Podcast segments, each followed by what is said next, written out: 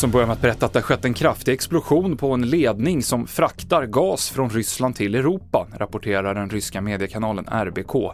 Tre personer har omkommit enligt den statliga nyhetsbyrån TASS och ledningen uppges vara en av Rysslands viktigaste för exporten av naturgas. Det är oklart vad som ligger bakom explosionen.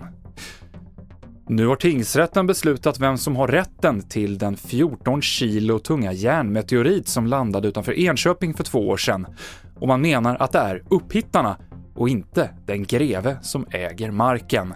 Rättsexperten Johanna Björkman kommenterar domen.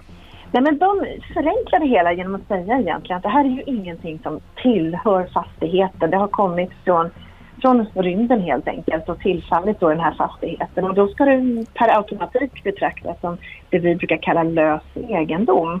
Och lös egendom kan ju ha ägare och det kan ha, vara utan ägare och det här är då en sån allmän gods då som, som helt enkelt ska tillfalla då den som hittar skatten. Mer om rymdstenstvisten på tv4.se. Och just nu kan det vara svårt att signera betalningar eftersom det är tekniska problem med e-legitimationen BankID. På den egna hemsidan skriver man att det pågår en driftstörning, men det är oklart hur många användare som påverkas och när problemen kan vara lösta. Det avslutar TV4-nyheterna med Mikael Klintevall.